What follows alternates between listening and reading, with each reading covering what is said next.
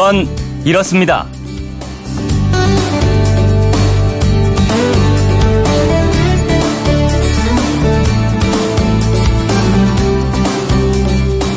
안녕하십니까 오승훈입니다. 이렇게 느린 태풍은 처음이다. 이러시는 분들이 많습니다. 밤사이에는 속도가 좀 빨라졌지만 어제는 시속 4km 성인이 걷는 속도로 이동했죠. 그런데 전문가들 사이에서는 한반도에 상륙하는 태풍은 점점 느려질 거라는 예상이 많았습니다. 왜 이런 예상을 하는 걸까요?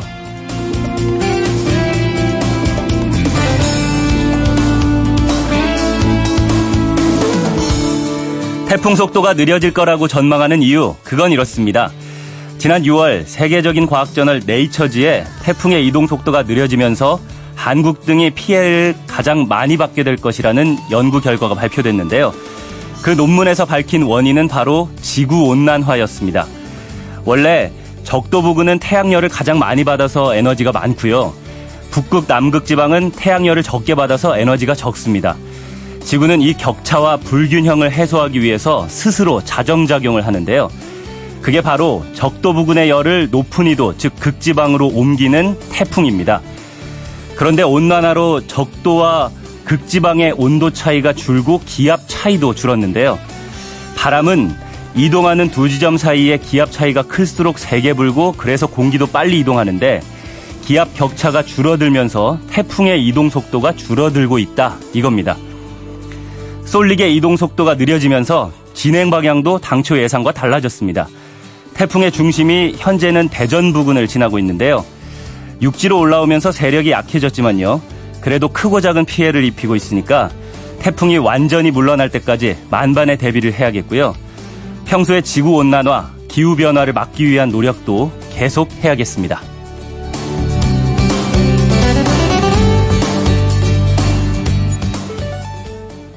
8월 24일 금요일 그건 이렇습니다. 오승훈입니다. 지금 출근 준비하시는 분들 태풍 소식이 가장 궁금하실 텐데요. 먼저 기상청 연결해서 알아보겠습니다. 이효은 리포터 전해주시죠. 네, 태풍 솔릭은 어젯밤 목포로 상륙한 뒤 새벽 4시 30분쯤 호남 일대인 전주 부근에 있었고요. 계속 북동진하고 있습니다. 인근 해안가인 부...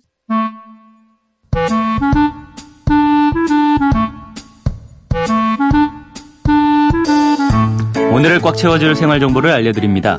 오늘을 채우는 여자 배아량 리포터 나와 있습니다. 안녕하세요. 네, 안녕하세요. 네, 오늘은 어떤 생활 정보 알려주시나요? 이번 태풍 무시무시합니다. 네. 6년 만에 오는 강력한 태풍에 우리나라 전체가 영향권에 들어가면서 잠깐 또 긴장을 늦출 수가 없는데요. 태풍의 경로와 속도는 지금도 조금씩 변하고 있어요. 특히 이번 태풍 솔릭은 비도 빈데 바람도 매우 강한데요. 네. 중형급 세력을 지닌 태풍답게 여기저기서 태풍으로 인한 피해가 속출 하고 있습니다. 음. 태풍의 규모가 작든 크든 갑작스럽게 피해를 입으면 당황할 수밖에 없죠. 그렇죠. 그 피해는 태풍이 지나간 후에도 그대로 남아 있는데요. 혼란스러운 상황에서 어떤 과정으로 어떻게 대처해야 할지 자세히 한번 알려드릴게요. 네, 그럼 먼저 전기가 끊기거나 수도가 안 나올 경우에 어떻게 해야 하는지부터 알려주시죠. 네, 특히 노후된 주택은 가스가 누출되거나 전기가 합선되는 것 같은 경우가 있을 수 있어요. 네. 그래서 태풍이 지나간 후에도 반드시 꼼꼼하게 점검해야 하는데요. 만약 침수가 됐다면 가스 누수의 위험이 있기 때문에 들어가기 전에 환기 꼭 하셔야 합니다. 음. 환기 충분히 될 때까지는 위험하니까요. 성냥불이나 라이터 절대 사용하지 마시고요. 네. 들어가서는 침수로 인한 가스관 손상이 있는지 있다면 가스 누출도 있는지를 확인하셔야 하는데요. 가스나 전기 차단기가 내려가 있는지도 보셔야 해요. 음. 이외에는 한국가스안전공사 1544-4500번이나 한국전기안전공사 1588-7500에 연락해서 안전점검을 받고 사용해야 하고요. 음. 긴급번호도 알아두시면 좋을 것 같아요. 네. 종합재난정보는 119, 기상청 날씨 정보 131, 응급의료나 병원 정보 1339번입니다. 네. 혹시라도 또 침수가 발생하거나 한다면은 침수 이후 상황도 미리 알아두면 좋을 것 같습니다. 네, 훅 휩쓸었던 물이 빠져나가는 거기 때문에 많이 물이 오염된 상태예요. 음. 기름이나 동물 사체로 인해서 물 상태가 좋지 않기 때문에 가능한 물에서 멀리 떨어져야 하고요. 네. 만약 쓸려온 물에 몸이 젖었을 때는 꼭 비누로 깨끗하게 씻어 주셔야 해요. 음. 또 침수됐던 수돗물과 식수, 음식물도 오염됐을 가능성이 큰데요. 그렇기 때문에 되도록 사용하지 않으시는 게 좋습니다. 태풍이 지나가고 나서 물이 빠져나가는 과정이라고 해서 안심하셔서는 안 돼요. 하천가는 물론이고요. 네. 집 근처에 물이 빠져나가는 곳이 있다면 약 15cm 깊이에도 휩쓸려 갈 수 있거든요. 음. 그래서 주의를 늦추시는 건 금물입니다. 네. 이 밖에 또 주의해야 될 것들이 있다면 뭐가 있을까요? 물이 다 마른 상태가 아니기 때문에 곳곳에 감전의 위험이 있어요. 음. 바닥에 떨어진 전선이 있다면 반드시 피하셔야 합니다. 네. 또 침수 도로에서 배수구나 맨홀 뚜껑이 흘러가 버렸을 수가 있어요. 음. 그대로 아래로 빠질 수 있기 때문에 길에 가실 때 평소보다 주의하셔야 하고요. 네. 마찬가지로 다리도 태풍에 파손됐을 수 있기 때문에 한번 확인하시고 건너시는 게 안전해요. 네. 그리고 파손된 상하수도나 도로는 시군구청이나 읍면 동사무소에 연락하시면 도움받으실 수수 있습니다. 그렇군요. 왜 TV에 보면은 태풍 지나간 다음에 지붕이나 담벼락 무너진 화면 볼 때도 있잖아요. 이런 피해 입으신 분들은 어떻게 하면 되죠? 행정안전부에 여쭤봤더니 지붕이 무너지거나 벽이 붕괴되거나 하는 피해를 입으면 사유재산 피해 신고를 할 수 있다고 합니다. 네. 뿐만 아니라 농장, 과수원, 양식장 등이 피해를 입어도 피해 신고를 할 수 있어요. 음. 신고는 시군구청에 방문하셔서 직접 할 수도 있고요. 아니면 국민재난안전 포털 사이트 www.safekorea.go.kr을 통해서도 가능한데요. 단 재난이 종료된 날로부터 10일 이내에 사유재산 피해 신고를 하셔야 하고요. 네. 피해 보상을 위해서 사진 찍어두는 것도 중요해요. 제가 직접 사이트에 들어가서 참여와 신고 메뉴에 따라서 사유재산 피해 신고 서비스에 들어가 봤어요. 음. 자연재난 상단 내용에 제19호 태풍 쏠릭이 있더라고요. 그거 누르시고요. 기본 정보와 피해 정보 입력하시면 신고서 작성하실 수 있습니다. 네. 태풍 때문에 침수나 감전 등의 피해도 주의해야겠고요. 또 태풍이 지난 후에 올 수 있는 뭐 가스 누출, 전기 압선, 음식물 오염 같은 2차 피해도 없도록 꼼꼼히 점검을 하셔야겠습니다. 오늘을 알차게 채울 꽉 찬 정보였습니다. 지금까지 오늘을 채우는 여자 배아량 리포터였습니다. 감사합니다. 네, 감사합니다. 자, 이제 스포츠 소식 들어보겠습니다. 김태범 스포츠캐스터입니다. 안녕하세요. 네, 안녕하세요. 김태범입니다. 네, 오늘도 2018 자카르타 팔렘방 아시안 게임 소식부터 들어볼까요? 네, 어제도 우리나라 선수들의 열정적인 경기는 이어졌는데요. 금메달, 은메달 각각 5개씩, 동메달 4개 추가했습니다. 네. 우선 태권도와 펜싱에서는 어제도 쉬지 않고 메달 소식이 전해졌는데요. 태권도 겨루기 남자 68kg급에서 이대훈 선수가 금메달을 차지하면서 태권도 종목 사상 최초로 아시안게임 3회 연속 금메달이라는 쾌거를 이뤘습니다. 음. 펜싱 남자 사브르 팀은 단체전에서 금메달, 네. 대회 2연패를 달성했고 여자 플뢰레 팀도 단체전에서 동메달을 따냈습니다. 그리고 사격에서는 남자 더블 트랩의 신현우 선수가 이번 대회 우리나라의 사격 첫 금메달을 안겼고요. 역도 남자 77kg급의 김우재 선수는 은메달, 이번 대회 역도에서의 첫 메달을 신고했습니다. 네. 또 어제는 우리나라가 조정에서 은메달 3개, 동메달 1개, 어, 이런 좋은 성과를 올렸고요. 예. 패러글라이딩에서도 이틀 연속으로 은메달과 동메달을 기록했습니다. 음, 어제는 또 우리나라 기계제, 기계체조 대표팀이 최고의 날을 보냈다면서요? 그렇습니다. 어제 기계체조 남자 마루 운동에서 김한솔 선수, 여자 도마에서는 여서정 선수가 연이어 금메달을 따냈는데요. 네. 2014년 인천 아시안 게임 때는 금메달을 하나도 얻지 못했었던 기계체조였는데 음. 어제 그 아쉬움을 깨끗하게 털어냈습니다. 네. 특히 여서정 선수는 양학선 선수 이전에 원조 도마의 신이라고 할 수 있는 여홍철 전 선수, 현 경희대 교수의 딸입니다. 네. 여홍철 선수 하면 많이들 아시겠지만 1994년, 1998년 아시안 게임 2연패, 1996년 애틀란타 올림픽 은메달을 획득했던 정말 대단한 도마 선수였죠. 그렇죠. 그런데 20여 년 후에 그의 딸이 도마라는 같은 종목에서 아시안 게임 금메달, 그것도 1986년 이후 32년 만에 여자 음. 기계 체조에서의 금메달을 따냈어요. 네. 피는 못 속인다 뭐 이런 말 또 한 번 나오고 있는데 그러네요. 이제 갓 시니어 무대에 데뷔한 16살의 이 선수가 앞으로 또 어떤 선수로 발전해 나갈지 궁금해지는 대목입니다. 네, 기대가 되네요. 그리고 어젯밤에 우리나라 남자 축구 대표팀은 이란과의 16강전을 가졌죠? 네, 우리나라 남자 축구 대표팀이 3경기 만에 다시 시원한 득점과 승리로 분위기 전환에 성공했습니다. 네. 어제 이란과의 16강전에서 전반에 황의조, 후반에 이승우 선수의 골이 터지면서 2대0 승리했고 8강에 진출했는데요. 황의조 선수는 사실 와일드카드로 뽑혔을 때 처음에 논란이 되기도 했었던 선수인데 네. 어제도 선제골이자 결승골, 이번 대회 우리나라에서 가장 많은 골, 가장 좋은 골 결정력을 과시하고 있고요. 이승우 선수도 어제 처음으로 선발 출장했는데 귀중한 추가골로 아주 인상적인 활약을 펼쳤습니다. 네. 이제 우리나라의 8강전 상대는 어제 홍콩을 3대 0으로 꺾은 우즈베키스탄인데요. 음. 이번 대회에서 가장 강력한 또 우승 후보 중에 한 팀으로 꼽히고 있고 이란보다는 확실히 더 강한 상대로 여겨집니다.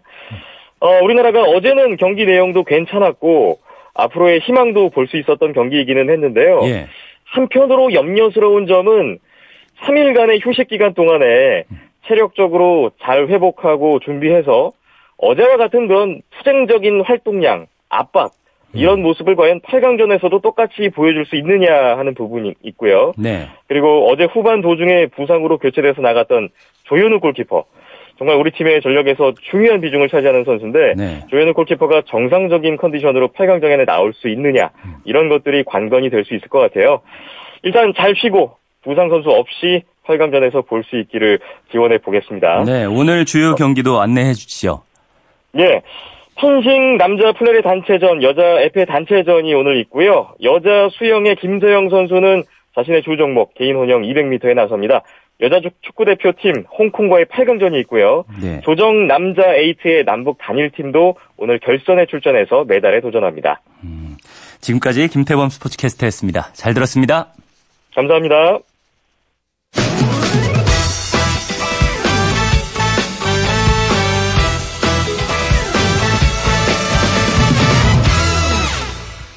영화나 책을 보신 분들도 계실 텐데요. 오늘 8월 24일이 폼페이 최후의 날이었습니다. 서기 79년 오늘, 1939년 전 오늘이죠.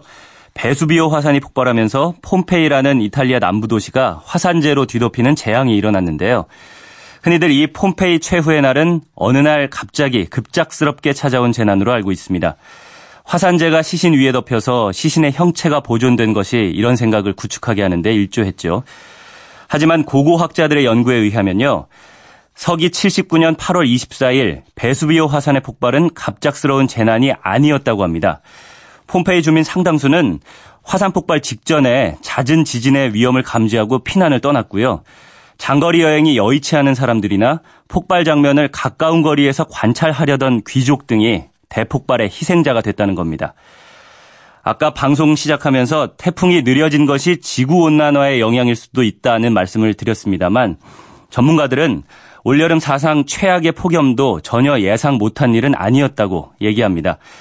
폭염과 태풍 등을 통해서 기후가 이런저런 전조를 보이고 있는데도 아무 대책을 세우지 않고 무시한다면 어떻게 될까요?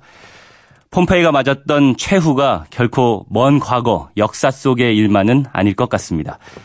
그건 이렇습니다. 오승훈입니다. 저는 잠시 후에 돌아오겠습니다.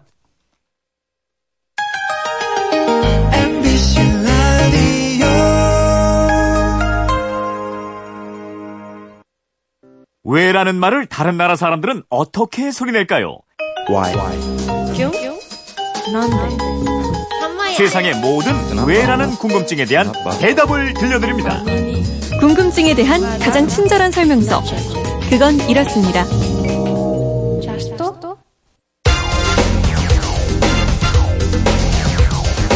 궁금증이 지식이 되는 아하.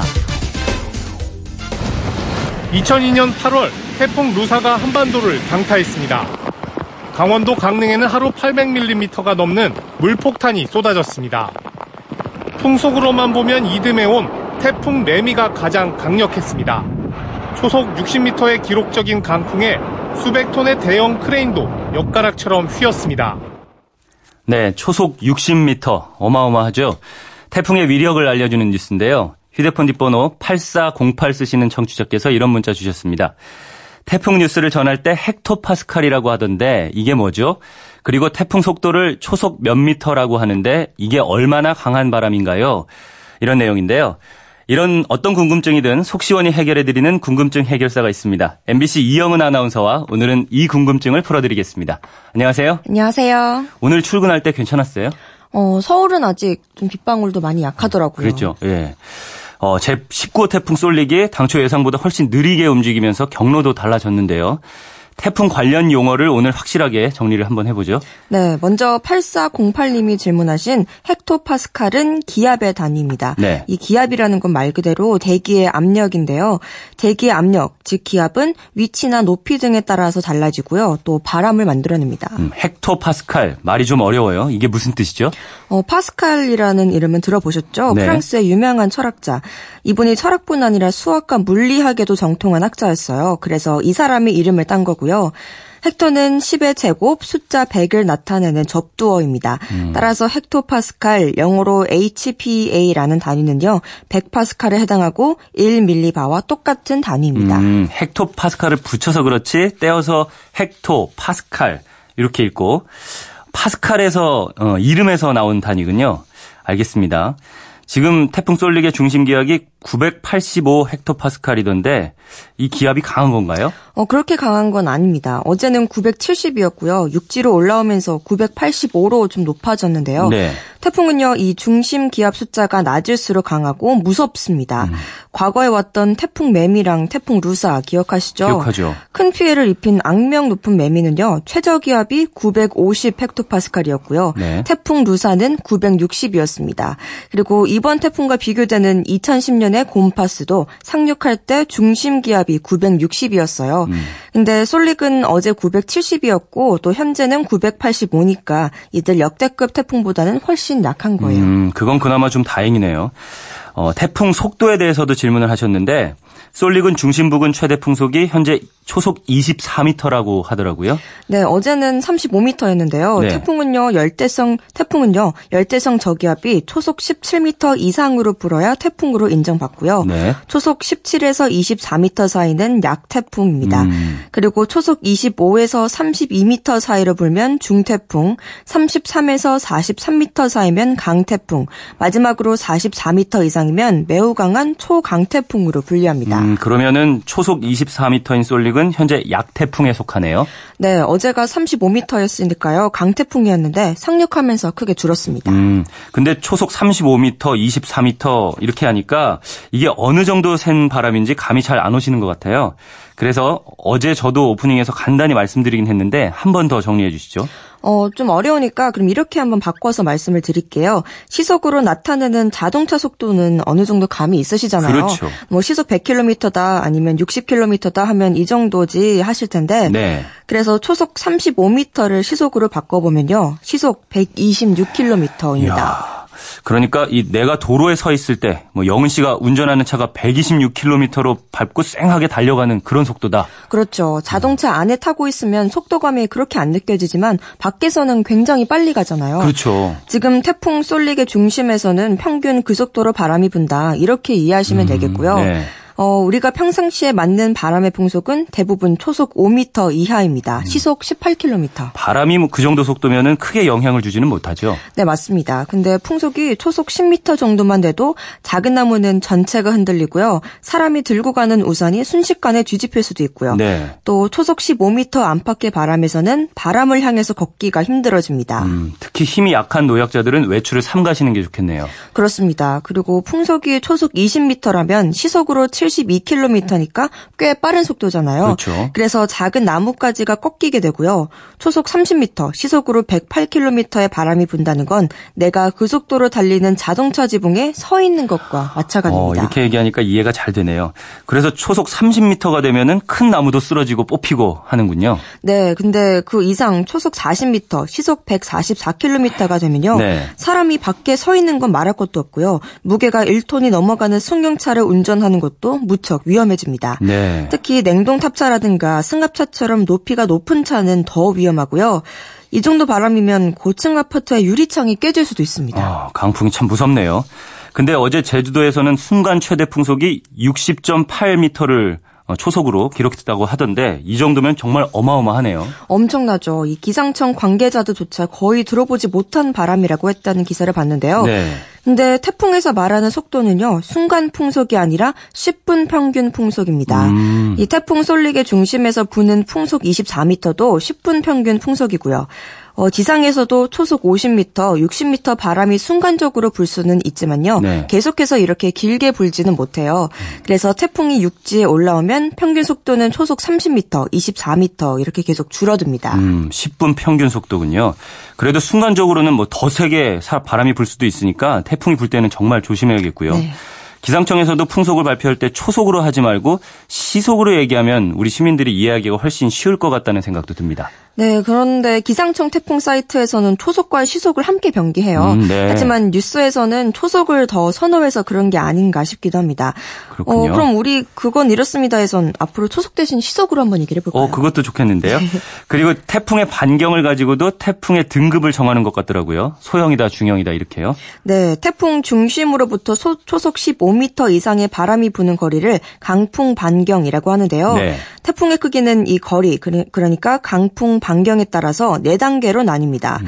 즉 소형급의 태풍은 강풍 반경이 300km 미만이고요. 네. 중량급의 태풍은 300에서 500km 미만, 대형급 태풍은 500에서 800km 미만, 초대형급은 800km 이상의 태풍을 말합니다. 음, 그럼 이번 태풍 쏠릭은요?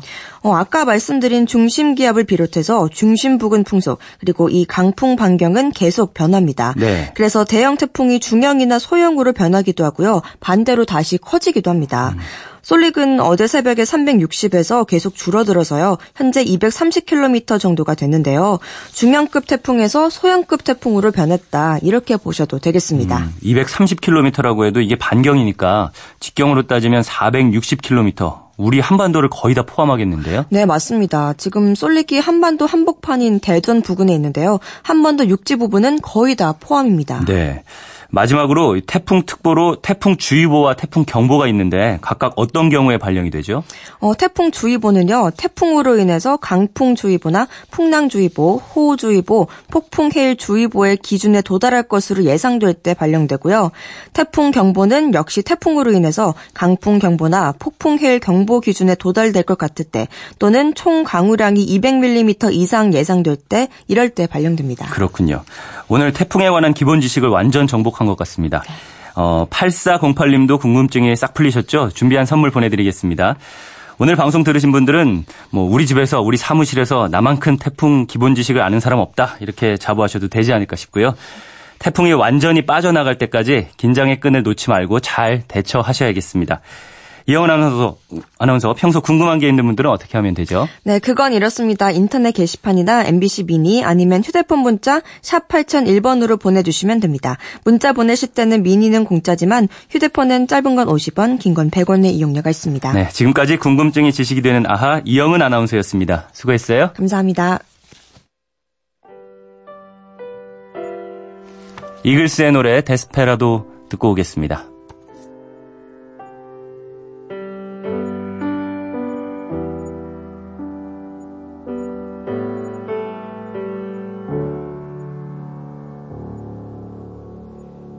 Desperado. Why don't you come to your senses? You've been out riding fences for so long now.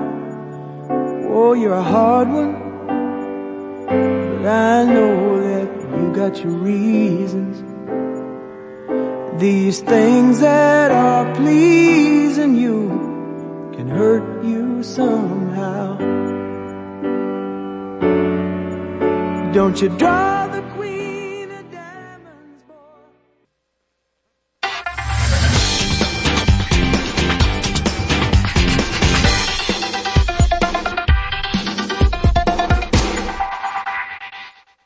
태풍 솔릭으로 인해서 크고 작은 피해가 계속 발생하고 있습니다. 가로수가 부러지거나 뽑혔다는 보도들 많이 들어보셨을 겁니다. 어, 제주도에서 실종자 한 명과 부상자 한 명이 발생한 데 이어서 전날, 전라남도에서 이재민도 발생을 했는데요. 태풍이 한반도를 벗어날 때까지 몇 시간이 더 소요될 거라서 피해 규모는 더 커질 것으로 예상하는데요. 궁금한 키워드를 알아보는 키워드 인터뷰 코너. 지금까지의 피해 상황도 이에 대한 대책에 대해서 알아볼까 합니다.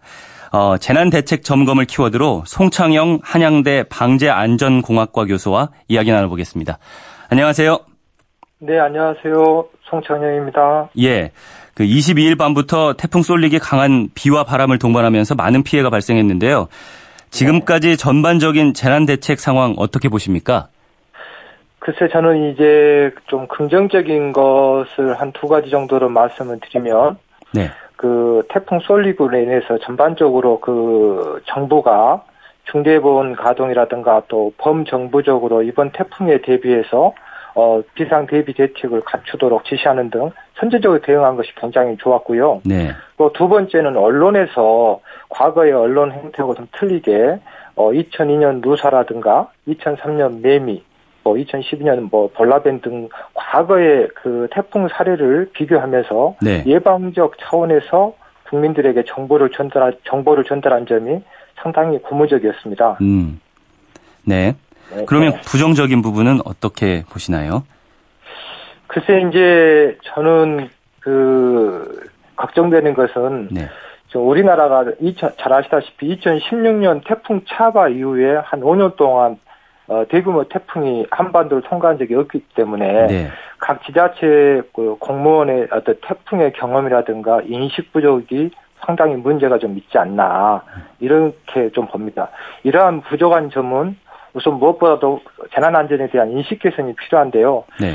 조금 어, 생방송이지만 세월호 참사 이후에 국민들의 재난안전에 대한 관심은 높아졌으나 네. 실질적으로는 현 시체는 어, 분노와 저는 무지의 반복 사회였다. 저는 그렇게 얘기하거든요. 음. 다시 말하면 재난이 발생하면 끊임없이 어, 분노하지만 시간이 지나면 이것을 다 잊어버리지 않습니까? 네. 그래서 저는 이런 분노와 무지의 반복 사회를 그, 그 악의 사슬을 끊기 위해서 우리 국민 스스로가 재난에 대해서 잘 알아야 된다고 저는 생각합니다. 네, 알겠습니다. 어, 또 한 가지 좀 시간이 되면 말씀드리면 재난 안전은 전문성과 연속성이 굉장히 중요하거든요. 예. 그런데 그 방금 말씀드린 바와 같이 재난 안전에 대한 공직자들의 전문성은 매우 중요함에도 불구하고 잘 훈련된 공무원들이 지금 재난 쪽에 너무 깊이 부서고 경무 부서다 보니까 네. 다른 부서로 다 이동을 많이 해버리거든요. 그러다 음. 보면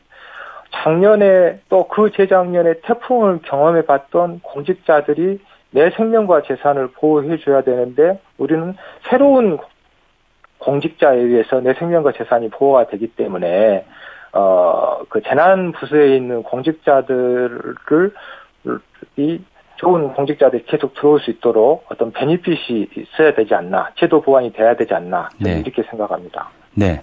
어, 네. 이번에 태풍이 좀 느리게 올라오면서 피해를 많이 끼치기도 했지만요. 네, 반면에 네, 또 느렸기 때문에 대비할 시간도 충분히 있었지 않나 싶은데 어떻게 보시나요? 이거는 좀 쉽게 설명해서 자동차의 연료는 휘발유지 않습니까? 예. 근데 태풍의 연료는 수증기입니다.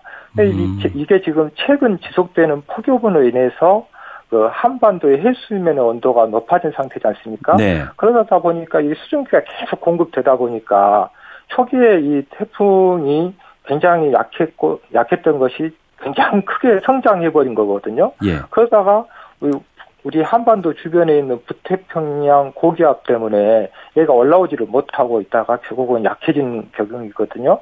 쉽게 설명해서 한자로 이재희라고 저는 이렇게 표현하고 싶은데 예. 오랑캐를 오랑캐로 무찌른 격이 됐습니다. 예. 어, 어, 조금 더 설명을 해 주실까요? 그 이의제기라는 부분에 있어서요. 이제 한자 사자성어로 말 그대로 예. 어랑캐는 어랑캐를 무찌른다는 얘기인데 예. 어, 지금 그 북태평양 고기압과 네. 이 지금 최근 한반도의 폭염으로 인해서 해수면 온도가 굉장히 높아진 상태여서 네. 얘네들 때문에 스스로 북태평양 고기압 때문에 이 그 태풍 쏠릭이 올라오지 못하고 어, 우측으로 이렇게 빠져나가는 형국이 되고 또 자동적으로 점점 이 세력이 약해진 거 아, 아닙니까? 그래서 네, 점점 결국은 예 네. 오랑캐를 오랑캐로 무찌른 적이다 이렇게 볼 수가 있겠습니다. 알겠습니다. 어, 지금 태풍이 대전을 통과하고 있는 상황인데요. 네네. 어, 지금까지 태풍 피해 상황을 봤을 때 태풍이 지나갈 지역들은 어떻게 대응을 해야 될까요? 이거는 이제 정답은 저희들이 방제학에서 네거티브 어프로치라고 하거든요. 그러니까 과거에 부끄럽고 어 감추고 싶은 어떤 사건 사고에 우리가 접근을 해서 뭐 답을 참, 찾으면 된다 이렇게 보거든요. 그래서 과거에 어떤 우리나라에 어, 발생됐던 태풍들을 어, 어, 경험을 가지고 얘기해 보면 어, 얼마 전에 우면산 산사태라든가 또 볼라벤 또 태풍 루사, 태풍 매미 이런 것들을 어, 가지고 우리가 공부를 해보면 간단하거든요. 네. 가장 핵심은 이 재난이 태풍과 같은 재난에서는 제일 중요한 게 정보거든요. 네. 그래서 이런 라디오라든가 어, TV라든가 각종 어, 언론을 통해서 정보를 계속 수집하시는 게 제일 좋겠고, 네. 또그 다음에 태풍 때 정전이라든가 감전 등의 전기 문제가 항상 어, 대두가 됩니다. 그렇기 때문에 이런 전기에 대해서 고민을 해주셔야 되겠고, 예. 그 다음에 태풍은 크게 두 가지거든요. 강한 강풍과 또 강우가 두 가지가 있지 않습니까? 그렇기 때문에 이런 강풍 피해라든가 침수 피해에 대해서 우리가 항상 예의주시해 주시면 좋겠고 또 제일 중요한 것은 위생입니다. 이렇게 장마가 또 길게 되고 이렇게 됐었을 때는 끓인 물을 드신다라든가 항상 깨끗한 물을 드신다라든가 이런 위생에 대해서 좀 철저히를 해주시면 좋겠습니다. 네, 어, 이미 태풍이 휩쓸고 간 지역에는 뭐 그에 맞는 복구 대책 그리고 앞으로 태풍이 지나갈 지역에는 대비 방안 이게 동시에 진행돼야 될 텐데요. 네. 준비가 됐다고 보시나요? 어, 미국의 경우는요, 제가 좀 미국 얘기를 조금만 드리면, 허리케인이 발생하지 않습니까? 참고로 우리는 태풍이라 하는데 미국에서는 똑같은 거 허리케인이라고 하지 않습니까? 네. 이 허리케인이 발생하면 주 방위군이 주마다 좀 틀리지만 주 방위군이 그 허리케인이 지나간 방향의 반대편에서 복구와 구호팀이 고속도로에 쭉 줄을 서 있습니다. 그래서 허리케인이 지나가면 바로 즉각적으로 복구와 구호가 실시가 되고 있거든요. 예. 그렇기 때문에 우리나라도 마찬가지로 19호 태풍 쏠릭에 직접 영향권에 든 지역에서는 실종 부상자가 발생하고 수천 가구가 정전되는가 하면 방파제가 유실되는 피해가 속출하고 있지 않습니까? 네. 그렇기 때문에 각 지자체는 일제히 피상 상황을 선언, 하고 어, 지금 현재 11,858명이 비상 근무하면서 태풍의 진로를 예의주시하고 있고요. 예. 태, 풍이 지나갈 그 예상 지역에서는 태풍이 오기 전에 응급복구 장비와 재구호 물자 등 재난 자원을 사전에 확보하고 강풍을 대비한 시설물 관리 또 농작물 피해 예방에 만전을 기해야 할 것 같습니다. 음, 네. 이번 태풍 이후에 재난 대책 음, 어떤 방향으로 가는 게 맞다고 보시는지요? 저는 이게 이제 태풍도 태풍이고요. 저는 우리나라의 좀 어, 근본적인 재난 안전에 대한 어, 인문, 사회, 철학 또 윤리 의식, 인식 문화 등 이러한 국민들의 소프트웨어적인 것이 우선 좀 많이 바뀌어져야 된다고 저는 생각합니다. 네. 어, 재난 안전은 남의 것이고 또 정부의 것이고 국가의 것이 아니라 국민 스스로의 것입니다. 어, 그리고 국가도 역시 재난 안전에 대한 예산을 확대 편성할 필요가 있고 재난 안전에 대한 그랜드 플랜을 만들 필요가 있습니다. 쉽게 설명해서 그냥 시골 초등학교에 있는 뭐 운동장에서 공을 차는 것이 아니라 어떤 전술과 전략을 갖고 축구를 해야 된다고 저는 생각합니다. 예. 어떤 전술을 좀 펼쳤으면 좋겠다고 생각을 하시나요? 지금 저는 우리나라의 각종 자연 재난과 사회 재난이 많고 또 그러다 보니 국민들의 안전에 대한 어떤 관심이라든가 이것은 많지 않습니까? 네. 그런 그런 관심에 비추어 봤었을 때 냉정하고 어떤 과학적인 체계적인 어, 그랜드 플랜을 가지고 국민들도 어, 안전에 대해서 의식을 또 고치해야 되고 문화도 바꿔야 되고 이게 지금 저는 대한민국에 재난이 많은 것이 창피할 것이 아니라 그러한 많은 재난 사건 사건 사고를 그 어, 걸음 삼아서 저는 그 우리나라의 4차 산업이라든가 이런 것들을 네. 어, 포함해 가지고 오히려 어, 굉장히 선도적으로 재난에 대응하는 기법이라든가 이걸 예. 개발해서 외국에 수출해야 되는, 네, 된다고 알겠습니다. 생각합니다. 네, 감사합니다.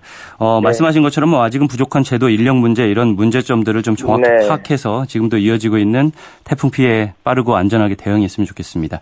지금까지 네, 네. 송창영 한양대 방재안전공학과 교수와 이야기 나눠봤습니다. 감사합니다. 네, 감사합니다. 예, 다시 기상청 연결해서 자세한 태풍 상황 알아보겠습니다. 이현 리포터 전해주시죠. 네, 현재 강원 영동, 경북 북부 지역의 빗줄기가 굵어졌습니다. 그중에서 강원 인제가 시간당 37.5, 경북 봉화도 25.5mm 가량으로 집중 호우가 네, 태풍 솔릭은 예상보다 오는 속도도 느리고 경로도 계속 변하고 있습니다. 이럴 때 긴장의 끈을 놓치기 쉬운데요. 어, 변화가 많은 만큼 계속 주의 깊게 뉴스와 라디오에 귀 기울여 주시고요.